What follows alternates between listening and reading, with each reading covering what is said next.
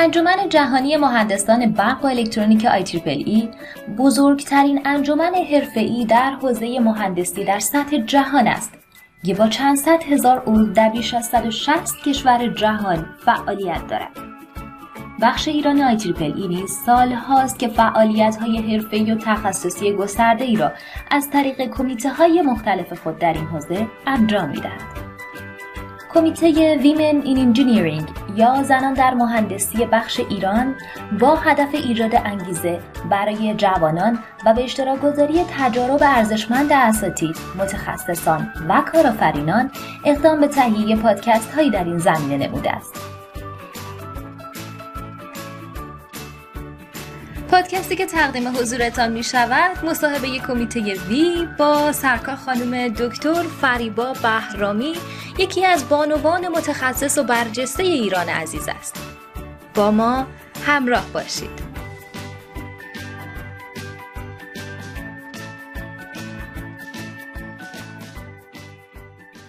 به نام خدا من ماهده پریوند و همراه خانم شیوا اسواری و آقای مهدی اسقر از کمیته وی خدمت سرکار خانم دکتر بهرامی هستیم. مصاحبهمون رو شروع می‌کنیم با بیوگرافی شما و خوشحال میشیم از اینکه شنوندگانمون یه بیوگرافی از شما بدونن و خودتون رو معرفی کنیم من خیلی تشکر می‌کنم از اینکه وقت گذاشتین. به تشکر بردیم. امیدوارم که از جواب دادن به سوالاتون و گفتن بیوگرافی بتونیم به جای برسیم که مفید حال شنوندگانتون باشه. ولی صرف گفتن بیوگرافی خیلی ارزشی نداره. برای خودش بی نفسه. اون چیزی که از نظر خود من بخوام به طور خلاصه بگم مهمه اینه که من تحصیلات دبیرستانی این رشته که کار کردم ریاضی بود ولی همون موقع خیلی دوست داشتم که پزشکی بخونم. فقط احساسم این بود که خیلی مسئولیت خطیر و سنگینیه و همیشه از اینکه باعث مرگ یه مریض بشم میترسیدم. و همین دلیل ترجیح دادم مهندس بشم چون فکر می‌کردم ریسکش کمتره. بعد ریسک صدمه زدن کمتره در واقع. خیلی خود ساده لوحانه بود چون نمی‌دونستم مسئولیت مهندسی بعدا کجا قرار باشه. بعد خب به صلاح بعد از اینکه دیپلممو گرفتم و کنکور دادم و به وارد دانشگاه شدم رشته ای که کار می‌کردم رشتم مخابرات بود. مخابرات سیستم بود کار می‌کردم تا دوره کارشناسی ارشدم. بعد دوره کارشناسی ارشدم که تموم شد تو زمینه مخابرات سیستم تصمیم گرفتم که ادامه تحصیل ندم. و یه کمی احساس کردم چون خیلی طولانی شده بود ما نسلی بودیم که انقلاب بهمون خورد فاصله افتاد یعنی کلا 11 سال دوره تحصیل من تا ارشد طول کشید بالا پایین زیاد داشت. یه کمی خسته بودم و احساسم می‌کردم که زمان لازم دارم تا تصمیم بگیرم چی کار می‌خوام بکنم.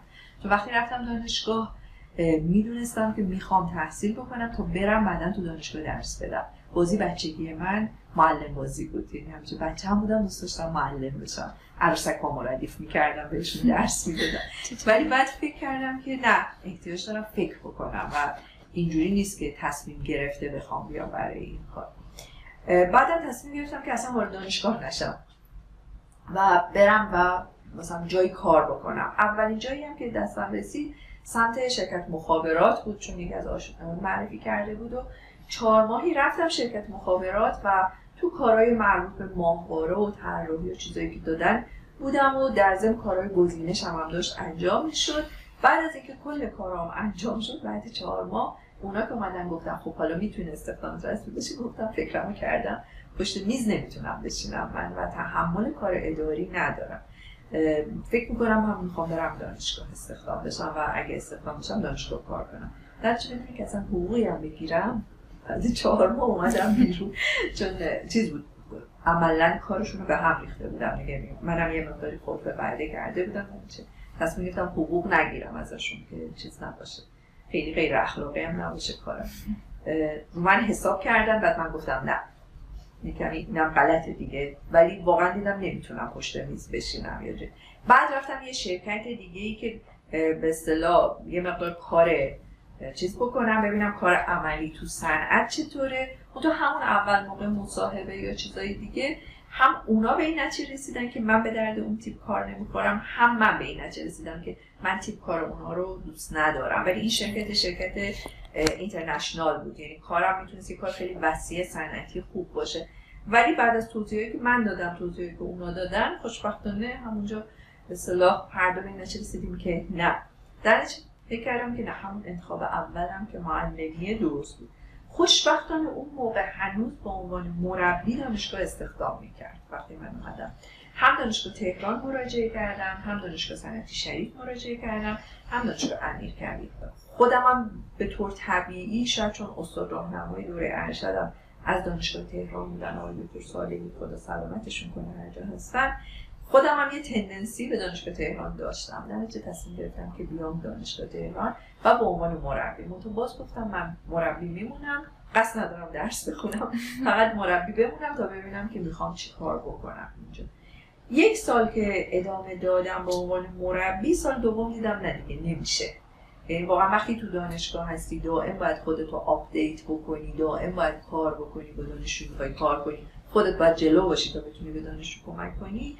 تا دکترا نخونم و یه تجربه دکترا نداشته باشم نمی‌تونم اونی که دلم می‌خواد باشم و خیالم جمع باشه که کارم دارم درست انجام بدم در نتیجه ضمن اینکه کارم هم انجام شد بعد یک سال استخدامم هم رفت به سمت رسمی شدن و اون امتحان و اینا رو. گذراندم کنکور دادم. اون سال اول بدون آمادگی یکم فکر می‌کردم چون دارم درس میدم منم مثل بچه ها می‌تونم از پس امتحان پر بیام. بعد فهمیدم درس دادن با امتحان دادن فرق داره از پس امتحان اولم بر نیومدم قبول نشدم. بعد دو سال بعدش دوباره این دفعه خوندم.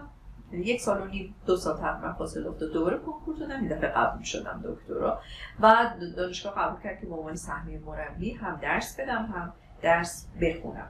یه مقدار سنگین بود ولی چون هدف داشتم انجام می‌دادم و حتی سال اولی که استخدام شدم به عنوان مربی در هفته 26 ساعت کار می‌کردم. یعنی چهار تا کلاس درس می‌دادم پنج تا سشن آزمایشگاه سرپرستی می‌کردم. فول لود کار می‌کردم. اما بچه ها حساس بودن. اون موقع مدرس خانم زیاد نبود هنوز توی دانشگاه. یعنی خودم سعی می‌کردم که خیلی کار بکنم تا نشون بدم که می‌تونم کار بکنم. یعنی فرقی بین ما نیست وقتی با هم درس می‌خونیم با آقایون با هم, هم می‌تونیم کار کنیم. چه فرقی هست در این که چیز باشه. خوشبختانه از پس درس ها بر اومدم آقای دکتر جبهدار استاد راهنمام شدن. بعد قرار شد که موضوع پروژه رو انتخاب بکنم و خوشبختانه به با حمایت ها یعنی با تشویقایی که آقای دکتر محسنی کردن من برای بورس مثل دولت آلمان هم دی ای ای دی اقدام کردم. اون موقع پنج نفر از ایران سهمیه داشتیم که من جز اون پنج نفر قبول شدم. خوشبختانه که چیز کنم.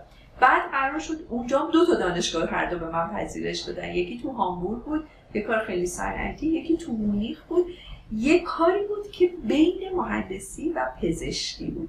و اونجا دوباره اون خاطرات قدیم پزشکیم زنده شد که و فکر کردم که خب بس اینو دیگه خدا جلو پام گذاشته که به چیزی هم که دوست داشتم قدیم قدیم به اونم یه سری بزنم. مونیخ رو انتخاب کردم که خودم الان خیلی خوشحالم.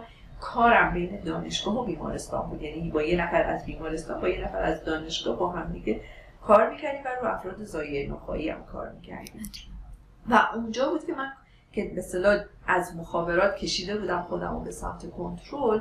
مباحثی که توی کنترل بود و عملا تونستم استفاده کنم. یعنی اونجا بود که برام باز شد که من می‌تونم وارد قسمت های مدل سازی محاسباتی بشم. و تازه مفاهیم مدل سازی محاسباتی از سیستم بیولوژیکی برای من مطرح شد و شروع شد. چون کاری که باید اونجا انجام می‌دادم یه همچین چیزی بود. یعنی رفتار یه فرد زایه نخواهی رو وقتی که خودش می‌خواد حرکت کنه یا وقتی که یه سیستم تحریک الکتریکی به ماهیچه‌هاش میدیم که در واقع به طور مصنوعی از بیرون ماهیچه رو منقبض کنیم و حرکت رو ایجاد بکنیم باید شبیه سازی می‌کردیم. این بود که در واقع سیستم بیولوژیکی رو یه مدل فیزیکی بیوفیزیکی بیوشیمیایی میذاشتیم و بعد معادلات ریاضی که برای این سیستم حاکم بود و باید می نوشتیم شبیه سازی می کردیم و بعد طراحی کنترلر می کردیم بعد روی فرد پیاده می کردیم ما سه تا سابجکت زایه نخواهی هم داشتیم که باهاشون تو بیمارستان کار می کردیم و من مدت زیادی اونجا مثلا با ثبت داده آشنا شدم با کار رو بیمار آشنا شدم. خیلی برای من خوب بود. خیلی اصطلاح اصلا دیدم و عوض کردش و بدون اینکه رسما اسمی از مهندسی پزشکی باشه عملا وارد مهندسی پزشکی شدم. بعد بورس آدم دو سال بود. استاد آلمانی من شیش ماه خودش به من بورس داد که اونجا بمونم کارو براشون. تا یه جایی برسونم در نتیجه دو سال و نیم آلمان بودم. بعد که برگشتم دیگه یک سال اینجا ضمن درس دادم کارمو جمع کردم و دفاع کردم. دو دکترا هم خیلی طول کشید مثل دوره ارشد و کارشناسی ولی خب دوره خوبی بود. خیلی تجربه خوبی داشت. مخصوصا حالا چیزی که این وسط پرانتز باز می‌کنم توی آلمان بودن نه فقط از نظر تحصیلی به نظر من از نظر شناخت فرهنگی اعتقادی اصول زندگی خیلی برای من خوب بود. و من به خاطر تجربه خوبی که اونجا به دست آوردم همیشه به دانشجوام توصیه می‌کنم که توی یه دانشگاه تمام تحصیلتون انجام ندید. آدم خیلی راحت تره توی دانشگاه بمونه از اول تا آخر. ولی این کار نباید که معمولا کار راحت انرژی کم می‌خواد. آدم به سمت انرژی کم تمایل داره. ولی بهتره که تحصیلش آدم تو دانشگاه مختلف بکنه. و اگه می‌تونین یه مقطع تحصیلیتون رو حتما برین این طرف. نه به خاطر اینکه اونا بهتر از ما به خاطر اینکه کاملا یه سیستم متفاوتن و وقتی آدم میره توی یه سیستم متفاوت باید ببینه که آیا باید متفاوت فکر کنه یا می‌تونه هماهنگ بشه یا چجوری می‌تونه خودش بمونه ولی هماهنگ بشه و تمام اینا یه فکر از پایه بنیادی می‌خواد که آدم داشته باشه. من چیزی که برام جالب بود وقتی آلمان بودم باورشون نمی‌شد که ما چقدر از خانوما رو داریم که تو رشته مهندسی دارن تحصیل می‌کنن. و ما تعداد دانشجوی خانوم خیلی بیشتر از تعداد دانشجوی خانوم اونجا تو رشته مهندسی بود. و فکر می‌کنم اینجا خانوما چون می‌خوان خودشون رو اثبات کنن فکر می‌کنم باید بیان مهندسی. اونجا احتیاج به اثبات ندارن. اینجا هرچی دوست دارن میرن می‌خونن. شاید شاید. من نمیگم این دلیله ولی شاید این دلیل باشه. این برای من خیلی جالب بود. بعد خب مفهوم شوک فرهنگی رو تازه یاد گرفتم که چیه شوک فرهنگی. مردم فکر می‌کنن مثلا به اینه که لباس متفاوت میپوشن نه شوک فرهنگی به اینه که حتی آداب اجتماعی ادب اجتماعی می‌تونه فرق داشته باشه. و اینکه من می‌خوام از اینکه احوال پرسی کنم و اون بفهمه که من دارم از اون محبت بهش می‌کنم یا تکلف اجتماعیمه یا به دارم به اون قوانین اجتماعی رو به جا میارم اینا فرقه. شوک فرهنگی شوخیاییه که شما با هم دیگه می‌تونیم بکنیم. شما ممکنه حتی ما اینجا ممکنه از نظر مثلا گاهی میگیم بین نسل جدید نسل قدیم به دلیل اینکه اون چیزایی که بین آدم و مربوط زبان مشترکشونه شوخیاشون اونجاست کنایه هاشون اونجاست خلاصه گوییاشون اونجاست. وقتی تمام اینا با هم فرق داره بعد شما می‌خواین بیاین خودتون رو بیان بکنید دقیقا می‌بینید توی چارچوب خیلی خشک قرار گرفتید تا بیای یاد بگیری که چجوری خودتو بکشی به این سمت که اون قوم بشناسی. بعد تو چارچوب زبانی اونا خودتو بیان کنی چون تو اقلیتی تو اونجایی. و تو زبان اونا خودتو بیان بکنی این به نظر من خودش باعث میشه که رو خیلی چیزا آدم برگرده فکر بکنه. و این سوای کار علمی که آدم می‌کنه که ممکنه عین همون رو اینجا شما با یه زحمت بیشتر بتونی انجام بدی به دلیل محدودیت منابعی که داری یه بازنگری فرهنگی بر آدم داره. برای من خیلی وقت به بچه ها توصیه می‌کنم که اگه می‌تونین بریم. اگه نمی‌خواین برین یا نمی‌تونین برین دانشگاهتون رو عوض کنین محیطتون رو عوض کنین چون تا در تماس فقط با یه گروه از آدم ها نباشین. چون خیلی برای رشد این فقط اون تیکه که بگم ارزش اون داره برای من بیشترش اینه چون موضوع تست همیشه می‌تونه کمله بشه.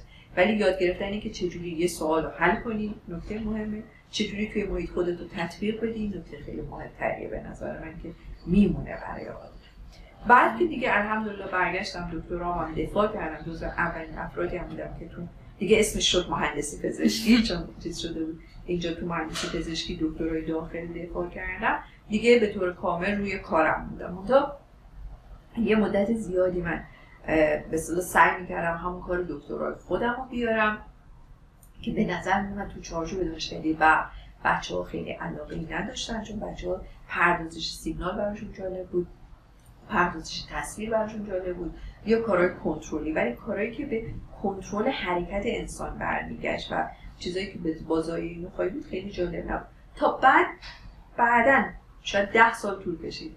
برام پیش اومد که یه دانشجو دکترا اومد که خیلی به نوروساینس علاقه داشت و به خاطر اون مجبور شدم که خودم هم گفتم فرصتیه بکشم به سمت نوروساینس. اون در اون دانشجو بعدم یه جور رحمت خدا بود یه تریگری ایجاد کرد تو کار من که دوباره یه ذره جهتم عوض کنم.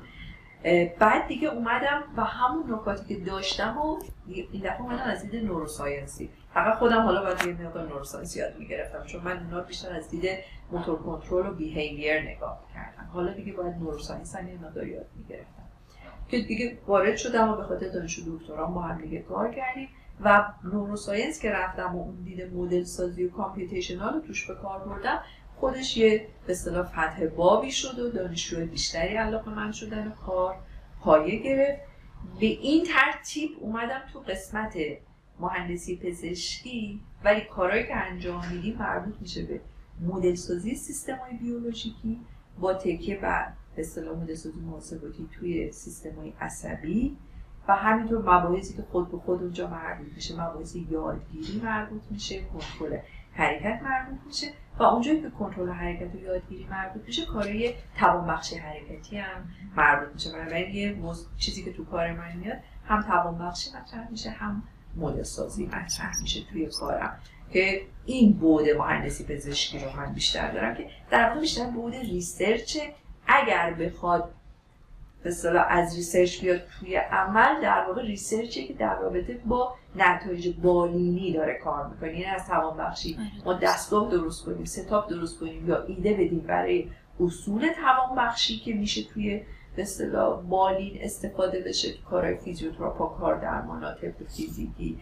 تو قسمت مدل سازی هم نتایج اون قسمت که من دارم کار می‌کنم مدل سازی در واقع روی بیماری های neurodegenerative مبنای electrophysiological کار نورونا یا مدارای نورونی میاد.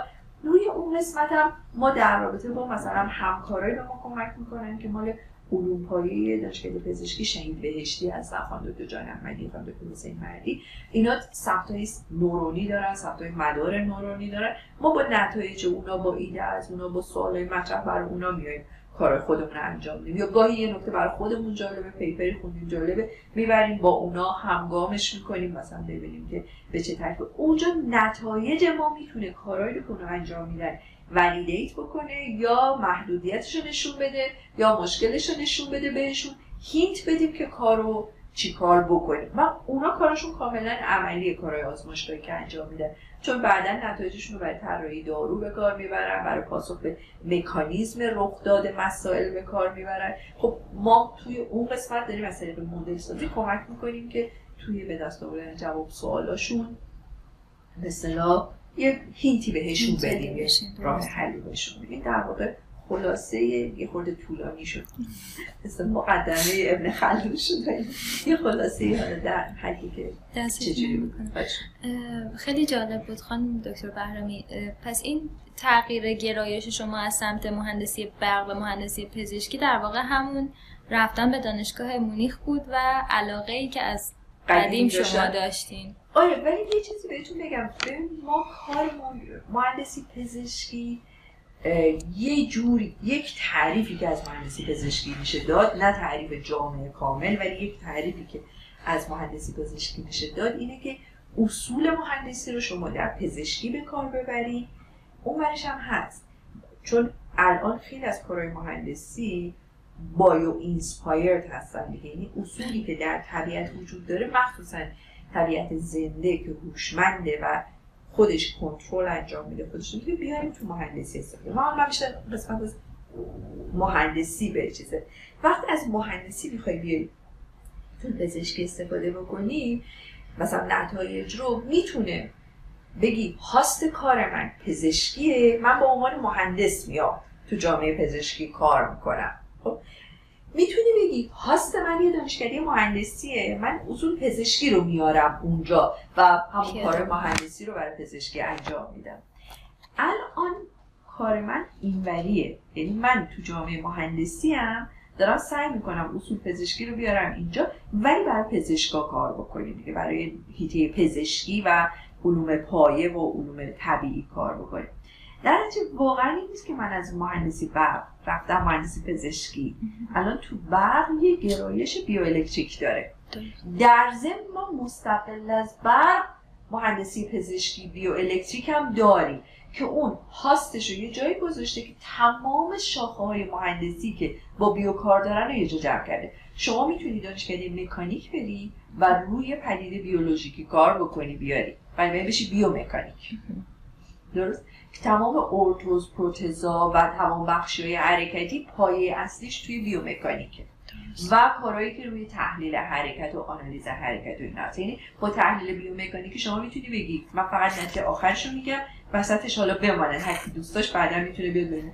کار دکترای خانم دکتر شیرزاد که الان تو دانشکده تربیت بدنی ما یکی از هیئت علمی تربیت بدنی دانشگاه تهران هستن. و ایشون بیومکانیک دانشگاه امیر کبیر دکتراشون رو گرفتن محاسبه می‌کردن که یه وزن بردار وقتی وزن رو بلند می‌کنه کدوم ماهیچه ها درگیرن؟ چه نیرویی به کار میره؟ چه گشتاوری داره حساب میشه؟ و حرکت درست باید چجوری باشه؟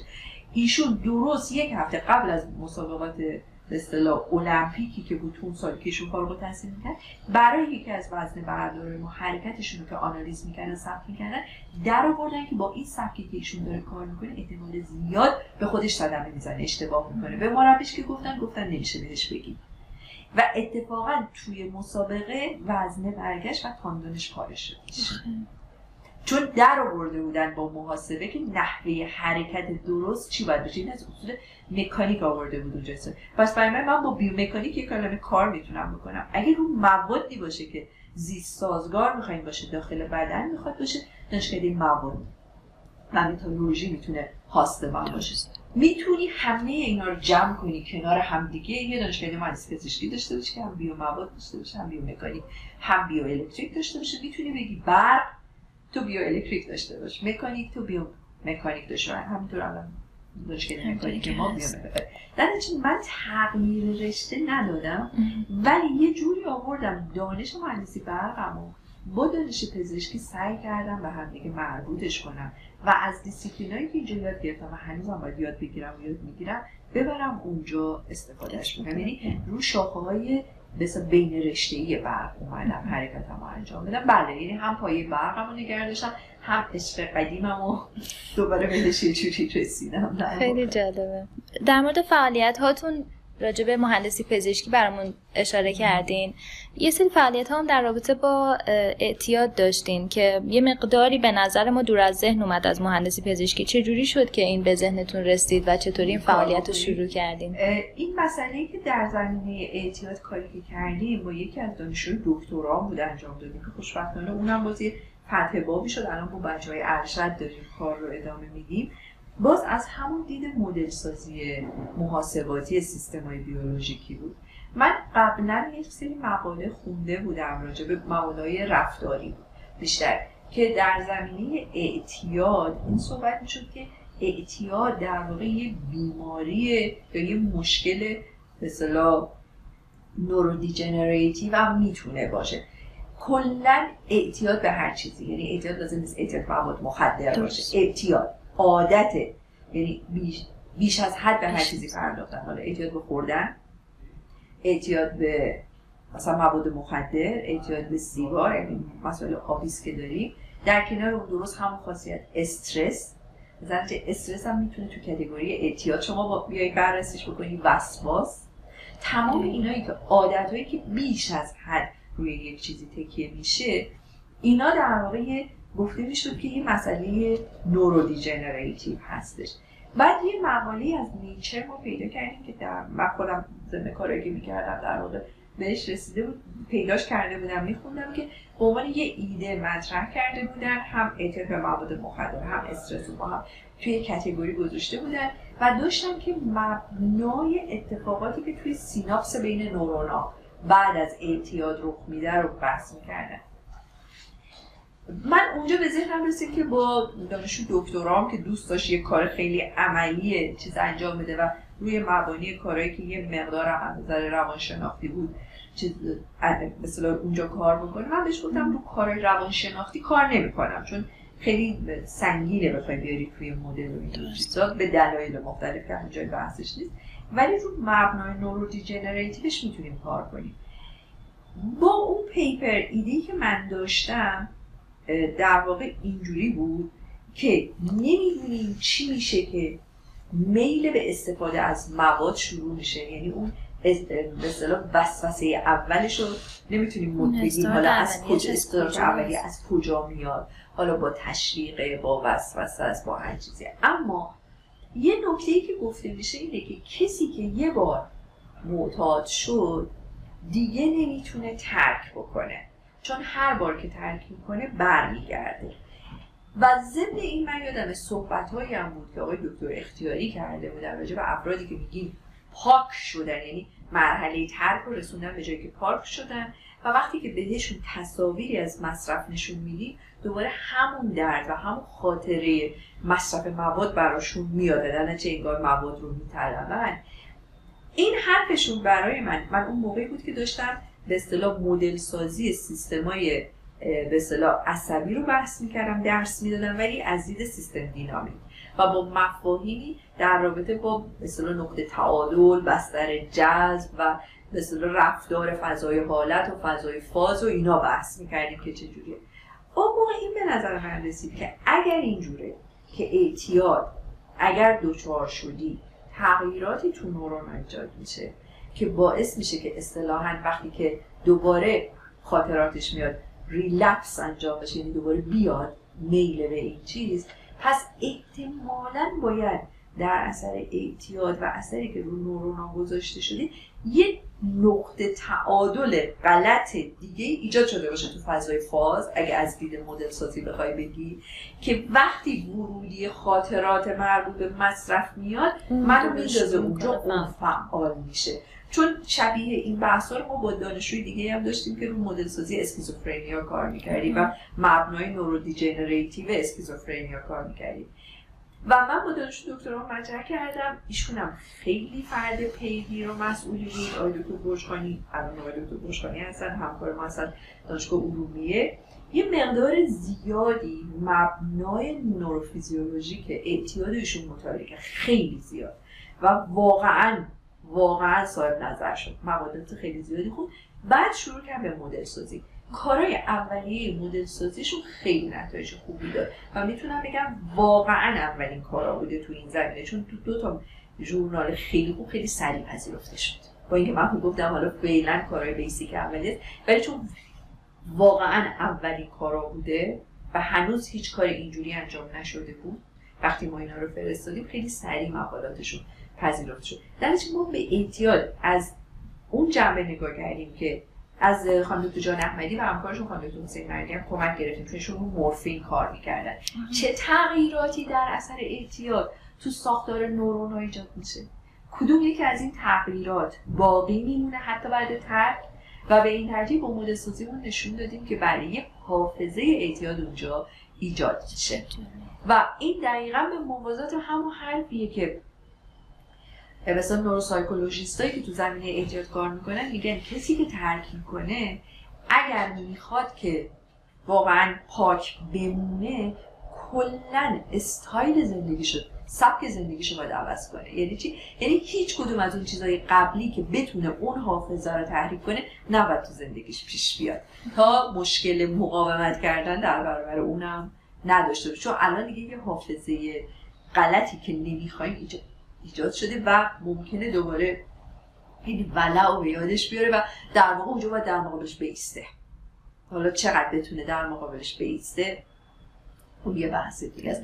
این کار اولیه‌مون بود مدل خیلی ساده بود خیلی مباحث فیزیولوژیک توش لحاظ نشده بود که الان مثلا با دانشجو ارشد داریم. دیگه چون بابش باز شد داریم کامل ترش می‌کنیم و بحثا رو دقیق تر این از این واقعا جالب بود. خب خانم دکتر خیلی از دانشجوهایی که مهندس پزشکی رو انتخاب می‌کنن به عنوان رشتهشون شکایت می‌کنن از اینکه مطالباشون خیلی زیاده خیلی پراکنده از منابعی که استفاده می‌کنن و در طول تحصیلشون ممکنه دچار مشکل بشن. شما راهنمایی می‌تونید بکنید برای اینجور دانشجو؟ من می‌تونم بهشون بگم که دنبال این نباشن که مطالبشون زیاد نباشه. تو شما وقتی بین رشته کار می‌کنی یعنی بین دو تا رشته یعنی هر دو تا رشته رو باید یاد بگیری. بعد اگر می‌خوای یه کار درست انجام بدی هر دو تا رو باید خوب یاد بگیری. پس در واقع نمیگم دو برابر کسی که یه رشته رو می‌خونه باید یاد بگیری چون با هم دیگه که باشن کمک می‌کنن هم افزایی داره. یه برابر نیمه یه نفری که یه رشته رو می‌خونه باید بخونن. آره. یعنی راهی ندارم برای اینکه جلوی این کار زیادشون رو بگیرم. خود من جز کسایی هستم که اصلا به کار میندازمشون. میگم باید باید خوب یاد بگیریم. منتها یه چیزی هست. یه دور شما تو سطح کارشناسی داری مثلا رو نگاه می‌کنی. یه دور تو سطح کارشناسی ارشد یه دور تو سطح دکترا. تو سطح کارشناسی وقتی بچه ها مهندسی پزشکی می‌خونن کلا از دید خود من اونقدر که من می‌فهمم. هدف ما تربیت مهندس های پزشکی هست که اگه نخواستن ادامه تحصیل بدن و خواستن به عنوان مهندس وارد جامعه بشن بتونن تو هیته پزشکی قوانین مهندسیشون رو به کار بگیرن. و اولین جایی که این افراد در واقع مفید حال هستن در رابطه با تجهیزات پزشکی میشه. چون یه بچه مهم مهندسی پزشکی تجهیزات پزشکی. یه سری از اینا تو هیته مهندس های برق قرار می‌گیره بچه های بیوالکتریک میشن.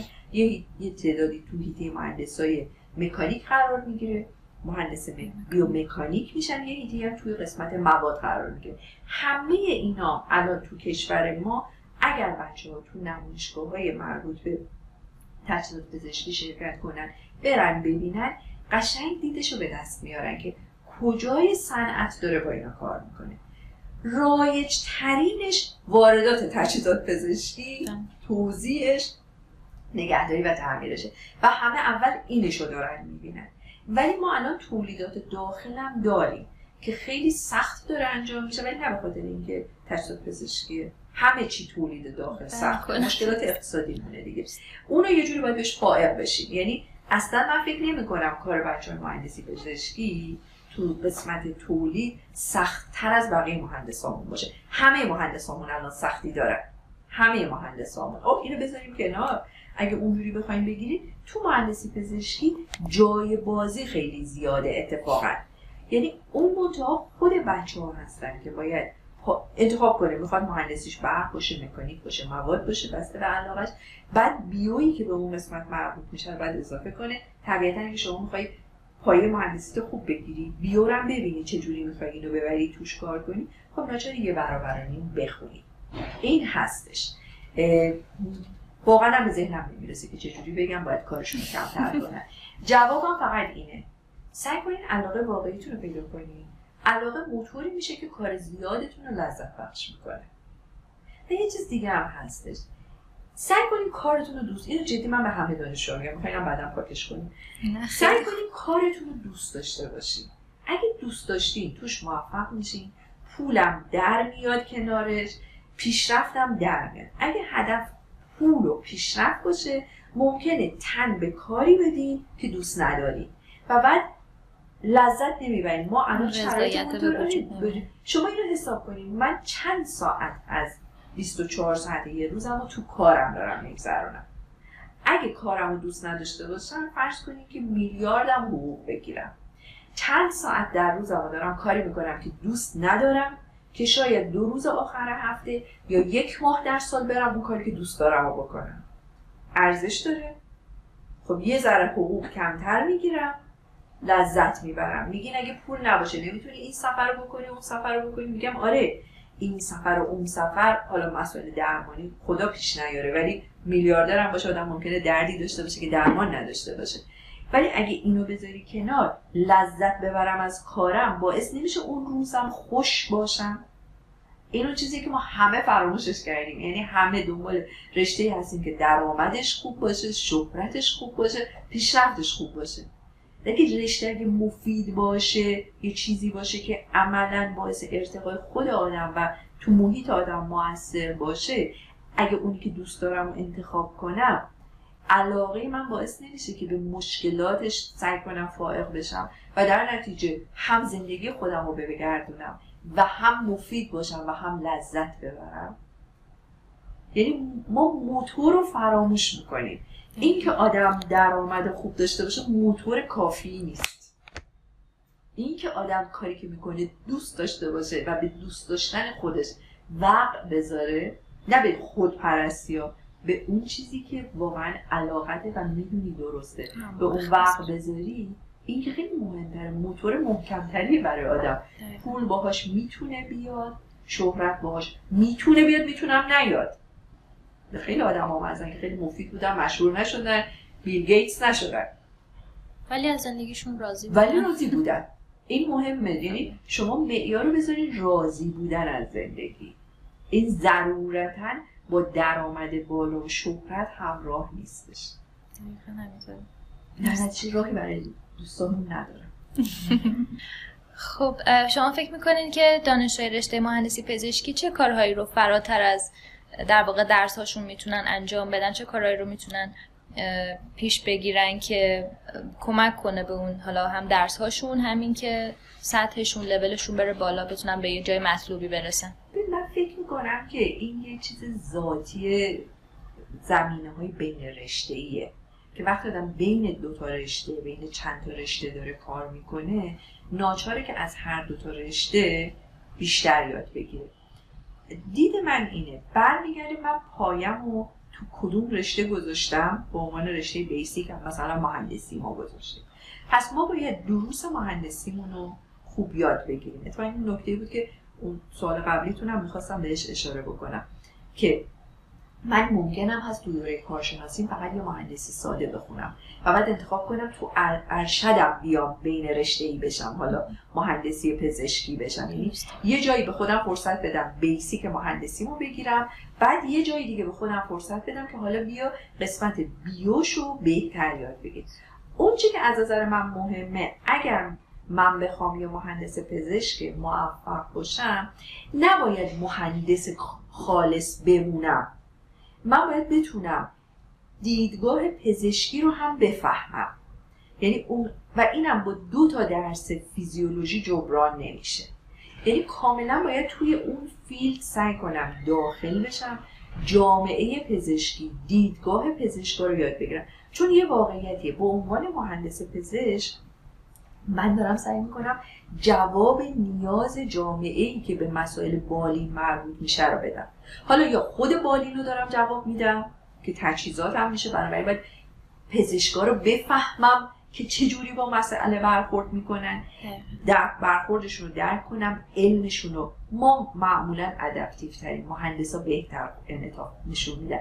علمشون رو یاد بگیرم تو هیتشون داخل بشم اعتمادشون رو جلب کنم بیا تو اونا کنسرواتیو ترن ماها یه مقداری جسورتری درسته؟ بنابراین باید بفهمیم چرا کنسرواتیو ضمن رعایت اسلوب اون جسارت خود مهندسا رو ببرید تو تا بتونی تو هیته درمان داخل بشی. اگر می‌خوای تو علوم پایه داخل بشی باز دوباره بفهمی که علوم پایه چی هستش و بعد بتونی قالب مهندسی تو ببری اونجا. بنابراین اگر من به عنوان مهندس شروع کردم من باید علاوه بر درسایی که به عنوان بیو داریم به بچه ها میدیم خود بچه ها سعی کنن که دیدگاه بیو رو بهش بیشتر درک کنن. یعنی الان که خیلی کورس های آنلاین زیاد شده. در نتیجه از اونها استفاده کنن مباحث مختلف توی بیو رو یاد بگیرن. اگر می‌تونن کارآموزیاشون رو واقعا شرکت ها و بیم درست ممکنه هدف این نباشه که وارد بیمارستان بشن ولی شرکت یا بیمارستان برن تا جامعه درمان رو بشناسن و فضا رو بفهمن. و این با کارآموزی حاصل میشه. با کار مثلا والنتیر حاصل میشه. یعنی مسائل رو بشناسن بالین رو ببینن چیه. که بعد بتونن بیشتر درک بکنن که از چه دیدگاه کار مهندسیشو می‌تونه ببره. اونجا کنسرواتیو بودن محافظ کار بودن جامعه بالین چیه؟ با مریض سر و کار داشتن تو هر لولی. چه کارشناس چه کارشناس ارشد چه دکترا. کمک کردن.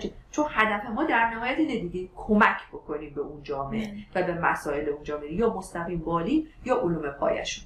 یه جایی ما بهشون کمک بدیم و از علوممون بریم اونجا. من فقط یه مثال براتون بزنم برای اینکه بتونید چیز کنید توی آمریکا کلا تو آمریکای شمالی ولی بهتون خواست توی آمریکا این امکان هست که شما سه سال یا چهار سال توی یه رشته مهندسی یا هر رشته دیگه درس بخونی.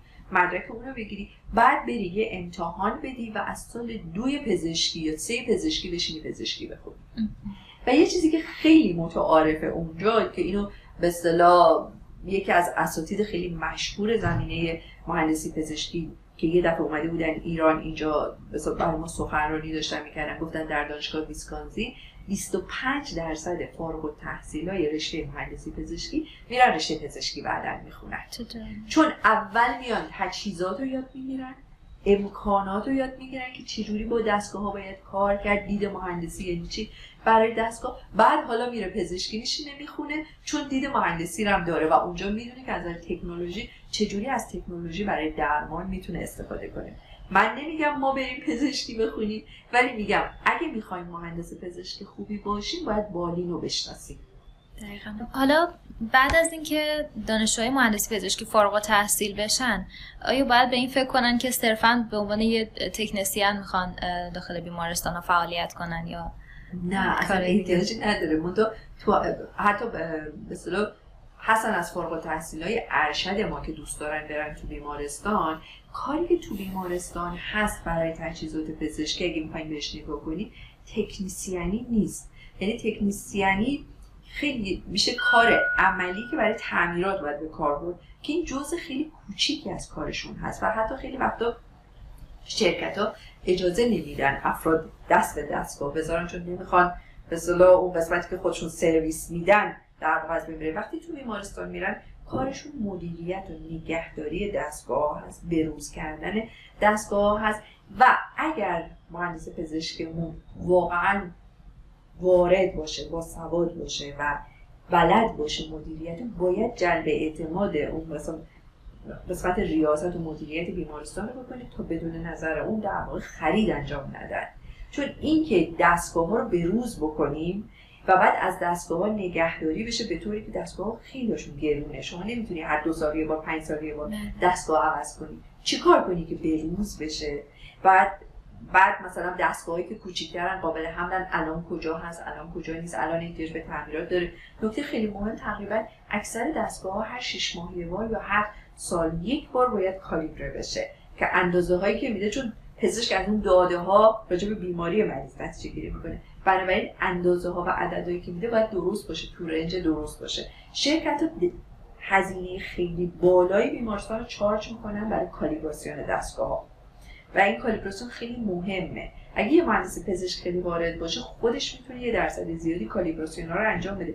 کما که من یه بار برش سر به کارآموزم رفتم بیمارستان خاتم الانبیا. اونا یه مقدار زیادی کالیبراسیون ها رو خودشون دستگاه درست کرده بودن انجام می‌دادن یعنی صرفه جویی عظیمی تو هزینه بیمارستان کردن ولی فردی که این کارو کرده بود خودش سرپرست دفتر تجهیزات مادر تو وزارت بهداشت بود. یعنی خودش یه مهندسی بود کاملا وارد کار بود.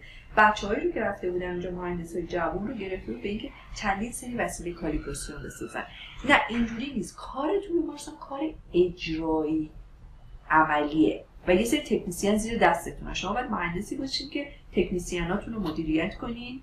بستگی به بیمارستانش داره. ممکنه یه بیمارستان خیلی کوچیک باشه مهندس خودش مهندس باشه تکنیسیان باشه رئیس خودش هم باشه کارمند خودش هم باشه. ولی ضرورتا کار تکنیسیانی نیست. تو قسمت نرم افزار هم الان قسمتی که شدیدن مهندسای ما مانور میدن و از طریق کار نرم افزاری تو مدیریت داده های بیمارستانی داخل میشن. ولی حتی در سطح لیسانس هم لازم نیست به تکنیسیان بودن فکر بکنید ممنون از توضیحاتتون واقعا چطوری با کمیته وی آشنا شدین؟ از برنده شدن جایزه سالانه وی هم می‌تونید بهمون بگید. من خب IEEE که ما اکثر مهندس ها یه با IEEE ارتباط دارن دیگه. بعد یه دوره بود که شاخه آی تریپلی, شاخه ایران به اصطلاح یکی دو نفر از همکارای من از دانشگاه دیگه که اتفاقا هم دوره های خودم هم تو دانشگاه بودن یعنی با هم دیگه تو دانشگاه تحصیل کرده بودیم مسئول وی بودن و دیگه دورهشون تموم شده بود و برای یه دوره از من خواستن که بیام برای وی مثلا اونجا کمک بکنم چون فکر کنم از همکارای بالاخره همکارا هم دیگر رو می‌شناسیم. اونجا بود که با فعالیت های وی آشنا شدم در واقع که به چه دردی هست. و بعد از اونم دیگه یه ارتباط کناری با وی حفظ شده که البته هدف خود من اینه که واقعا کار رو به جایی برسونیم که دیگه به ویمن engineering فکر نکنیم. درسته. human engineering یا engineers in engineering فکر کنیم. یعنی نباید به خاطر خانم بودن جدا بشیم. ولی می‌دونم که همیشه مشکلات هست. یعنی من اصلا دیدگاه فمینیستی رو ندارم. بیشتر مسئله من اینه که هر کی استعداد داره تو زمینی که استعداد داره باید بتونه کار بکنه. و به دلیل اینکه خانومه یا آقا به محدودیتی برای رشد استعداد آدم ها نباید باشه. منطقه به هر حال حالا فعلا تا مشکل وجود داره ویمن انجینیرینگ هم معنی پیدا می‌کنه چون مشکل داریم. ولی انشالله که می‌رسیم به جایی که اصلا همچین بخشی هست میشه و دیگه مشکل نخواهیم داشت که همچین بخشی هم جدا بخوایم داشته باشیم.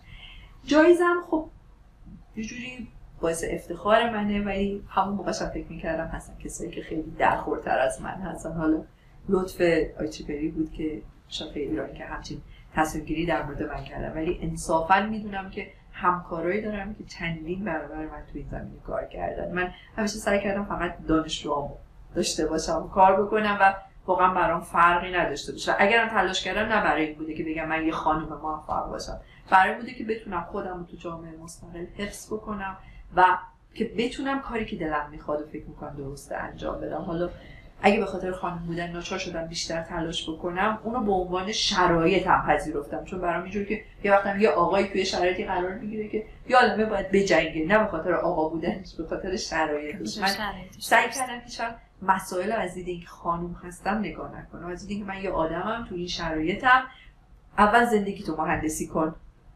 اگه راست میگی زندگی خودتو درست کن برنامه بریز مشکلاتتو حل بکن بالاخره بعد از عهده بر بیای. آدم هم هی اشتباه می‌کنه تا بعد یاد می‌گیره بالاخره. لرنینگ هم وجود داره دیگه که چیز بشه. من به هر حال خیلی مفتخر شدم هنوزم این جایزه رو اینجا گذاشتم برای خودم هم که یادم باشه که وظیفم چیه و چی کار بکنم. خیلی ممنون بودم از لطفشون. میگم ولی همون موقع معتقد بودم که واقعا همکاری دارم که از من در خورتر بودن. شاید همونا در مورد من تصمیم گرفتن نه در مورد خودشون نمی‌تونستن چیزی.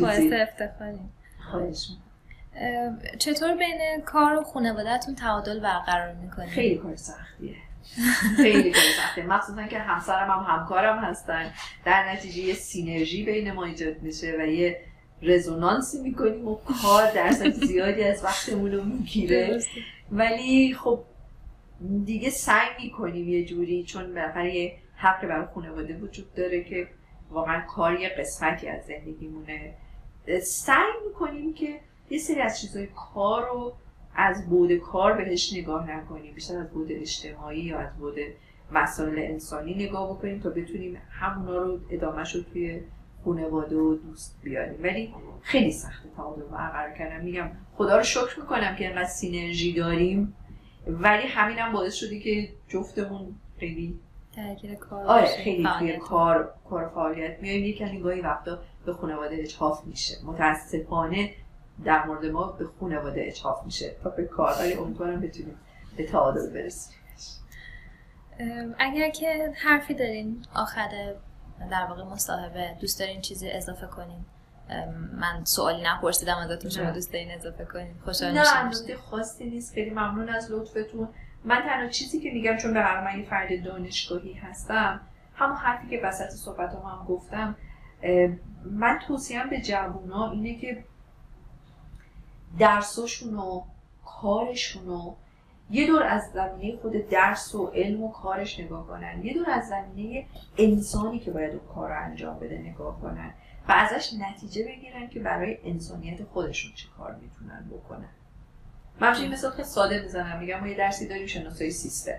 تو شناسایی سیستم میگه که اول پلنت رو بشناس که بعد از روی پلنتی که شناختی بتونی خواستش رو که در آوردی بگی کنترلر مناسب چی باید بشه خیلی ساده دارم میگم ابزرور داریم چی داریم چی داریم. و میگم خب همین من برای زندگی من تو هر محیط هستم می‌تونم چیز کنم. دیگه تا یه کاری به من دادم فوری شروع نکنم به عمل کردن. اول وقت بذارم شناساییش بکنم بشناسمش تحلیلش بکنم آنالیزش بکنم پایداریاش و ناپایداریاش نگاه کنم. بعد نگاه بکنم که کنترلر مناسب چیه اکشن مناسب من چیه. من اگه اون چیزی رو اونجا دارم درس میدم درس می‌خونم یاد می‌گیرم مفهومش رو بکشم بیرون. تو زندگی من به طور واقع بتونم پیاده کنم یعنی اول زندگی خودم مهندسیش بکنم و روش کنترل داشته باشم اون می‌تونم بگم اون چیزی که دارم درسم میدم یاد گرفتم. چون عملا دارم حسش می‌کنم. و می‌تونم بگم وقتم تلف نشده. و همین رو به جوان توصیه می‌کنم. یعنی درساتون رو جدی بگیرید بازم میگم حقوق و پیشرفت ارزش وقت شما رو نداره. باید بای پروداکت کار شما باشه. خودتون ارزشتونید اینا رو جدی بگیرین. یعنی خودتون رو ارزون نفروشین. من هرگز فکر نمی کنم من در خور حقوقم هستم. حقوقم by-product کار منه. من خودم در حالا با ضعفام با حسنام من خودم باید در خور خودم باشم. اون حقوق قرار نیست ارزش منو بسنجه. اون حقوق by-product یه که به من داده میشه که تو وقت تو می‌ذاری این کار کنی. ما اینو میدیم که تو زندگی تو بگذرنی حالا یا کم یا زیاد. یا من تصمیم گرفتم قانون بازیشو قبول کردم قبول کردم با این حقوق اینجا کار کنم. این دلیل نمیشه که بگم چون کمه من کار درست نمی‌کنم. کار با شخصیت من ارتباط داره کار با من ارتباط داره. من ارزشم خیلی بیشتر از اینه که با اون پول خودم رو بسنجم. در نتیجه واقعا خودتون رو ارزون نفروشید. نه اینکه اگه میلیارد به من بدن خوب دادن. نه بازم انگار خودم رو فروختم. من اصلا نمی‌خوام خودم رو بفروشم. یعنی این به نظر من خیلی مهمه. اگه اینجوری نگاه کنی ارزش انسانیتون هم به جاش میمونه.